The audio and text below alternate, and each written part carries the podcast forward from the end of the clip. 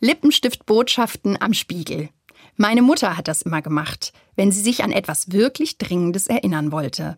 Dann hat sie mit einem ihrer pinkroten Lippenstifte auf ihren großen Badezimmerspiegel geschrieben: Freitag 11 Uhr Zahnarzt oder Frau so und so anrufen.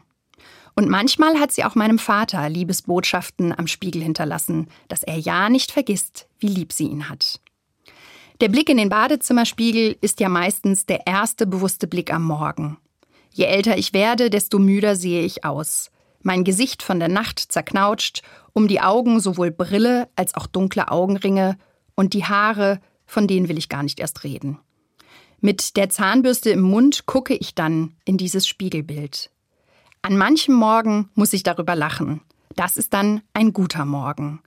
Aber es gibt auch andere Tage. Da habe ich weniger Humor. Da fällt es mir schwer, gut zu finden, was ich da sehe.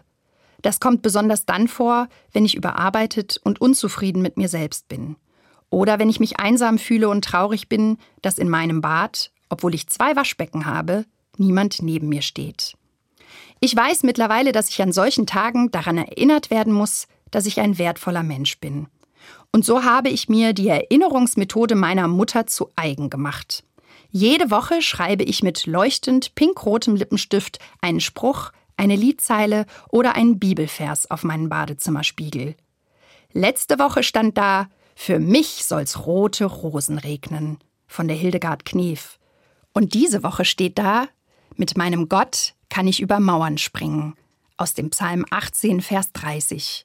Weil ich mich dringend erinnern will, dass mit Gott an meiner Seite alles zu schaffen ist.